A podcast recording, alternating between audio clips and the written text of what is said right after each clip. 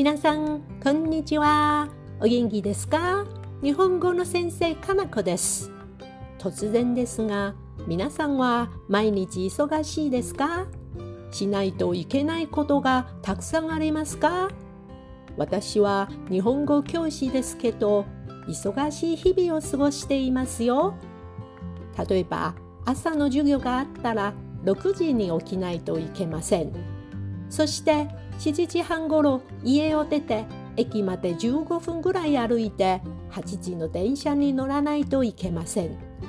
その電車に間に合わなかったら学校に遅れるからです。授業が終わって家へ帰っても生徒たちの宿題の間違いを直さないといけないです。それから今週の単語表も作らなければならないです。しかも生徒の読む力や聞く力を高めるために私はいつも日本語で分かりやすい文章を書いてそして単語と一緒に録音してポッドキャストを作ります。ポッドキャストっていうのはスマホやパソコンで無料でいつでもどこでも聞ける音声コンテンツのことです。暇つぶしにも勉強にも役に立つと思うんですよ。生徒たちは私のポッドキャストを聞いて楽しく勉強できるととっても嬉しいです。だからこれからもポッドキャストを作り続けたいと思います。まあということでね皆さんは何かしないといけないことがあればぜひ頑張ってやってくださいね。そしたらきっと喜びで胸がいっぱいになると思いますよ。さてさて単語の時間に入りましょう。今日も声に出して読みながら今週の単語と例文を覚えていきましょう。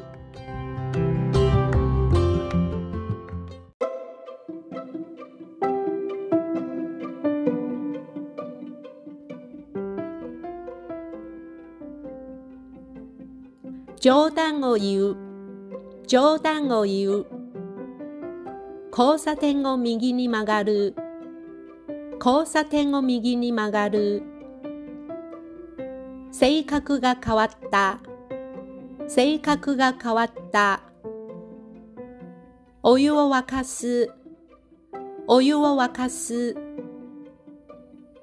みんなよくしゃべるね。みんなよくしゃべるね。道路が空いている。道路が空いている。朝寝坊で遅く起きた。朝寝坊で遅く起きた。ベルトを引き締める。ベルトを引き締める。勇気を持って頑張る。勇気を持って頑張る。視力が悪くなってきた。視力が悪くなってきた。頭の上にアンテナがある。頭の上にアンテナがある。友人のアパートへ行ったが留守だった。友人のアパートへ行ったが留守だった。大きなお耳で情報キャッチしてね。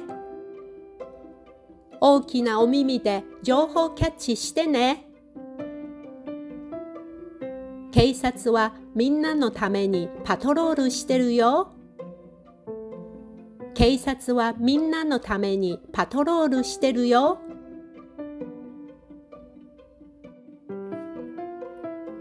元を取るためにたくさんの料理を取らないと損だよ。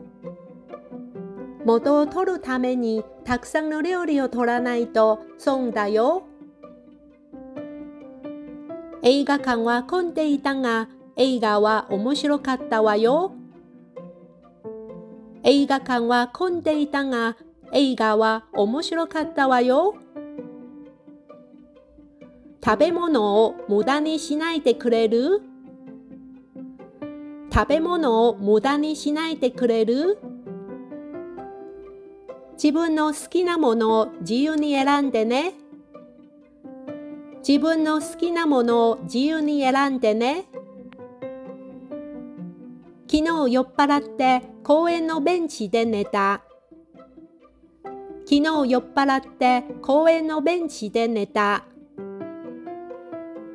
彼は命の恩人と言っても言い過ぎじゃない。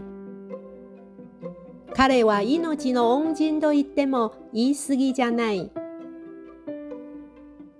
道に迷って迷子になった。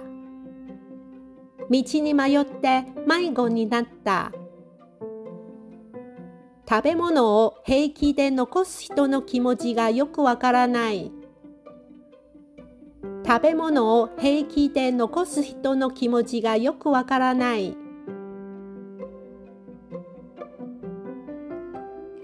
はい、今日はこれで終わりにしましょう。次回の単語の時間をお楽しみに。それじゃあ、またね